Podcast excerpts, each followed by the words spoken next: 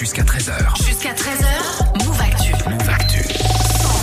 C'est le check info avec toi Marion, salut Salut Sandra, salut à tous. On se rapproche de plus en plus là de l'élection présidentielle. Le premier tour c'est dans 19 jours Ouais. et aujourd'hui, eh ben on fait le point sur cette petite info. Euh, Marine Le Pen aurait été victime de discrimination quand elle était petite. Ouais, ça circule pas mal euh, sur les réseaux. En fait, ça vient d'une phrase dans un de ses meetings en février où elle a dit J'ai connu la violence politique quand j'étais petite fille à l'école. On m'a fait payer l'engagement de mon père, donc Jean-Marie Le Pen, hein, figure de l'extrême droite française, des persécutions, ajoute-t-elle, qui me font honnir toute idée de discrimination. Et cette phrase, Sandra, c'est devenu euh, Marine Le Pen a été harcelée, donc elle sait ce que c'est que la discrimination, donc elle milite contre les discriminations. Mais attention, faut quand même prendre les points les uns après les autres. Alors d'abord, oui, Marine Le Pen a bien vécu des traumatismes quand elle était petite, hein, notamment un attentat anti-Le Pen quand elle avait 8 ans, en 1976, qui était dirigé contre son père et qui a brûlé une partie de sa maison. Ah ouais, c'est chaud quand même. Ouais, alors ça, c'est vrai. Hein. En parallèle, Marine Le Pen, elle a probablement été cataloguée, voire embêtée à l'école parce qu'elle était la fille de Jean-Marie Le Pen. Donc oui,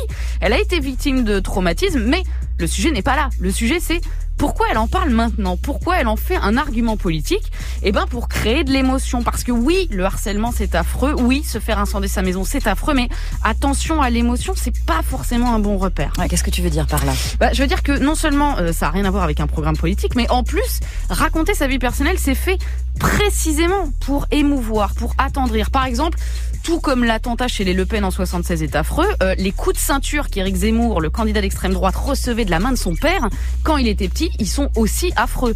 Euh, pareil pour Valérie Pécresse, la candidate de droite qui confie qu'on lui a refusé un emploi parce qu'elle était enceinte. Là aussi, c'est affreux, mais ça s'arrête là. Ça fait pas un programme. Dans le programme de Marine Le Pen, par exemple, il y a rien sur la lutte contre les discriminations. Euh, Dans le programme d'Éric Zemmour, il y a rien sur les enfants battus. Ouais. Et dans le programme de Valérie Pécresse, bah il y a pas de page sur l'égalité euh, femmes-hommes au travail. Ouais, bon, en clair, les histoires personnelles des candidats, c'est pas une preuve de quoi que ce soit. Voilà, ce sont des anecdotes. Euh, c'est fait pour humaniser. On raconte sa vie, on se confie, on montre qu'on est comme tout le monde. Mais non seulement ça fait pas un programme, mais souvent ça n'a rien à voir avec ce que proposent vraiment euh, les candidats et candidates. Donc attention, encore une fois, si une info vous choque ou vous bouleverse, eh ben profitez-en pour vous renseigner sur les programmes.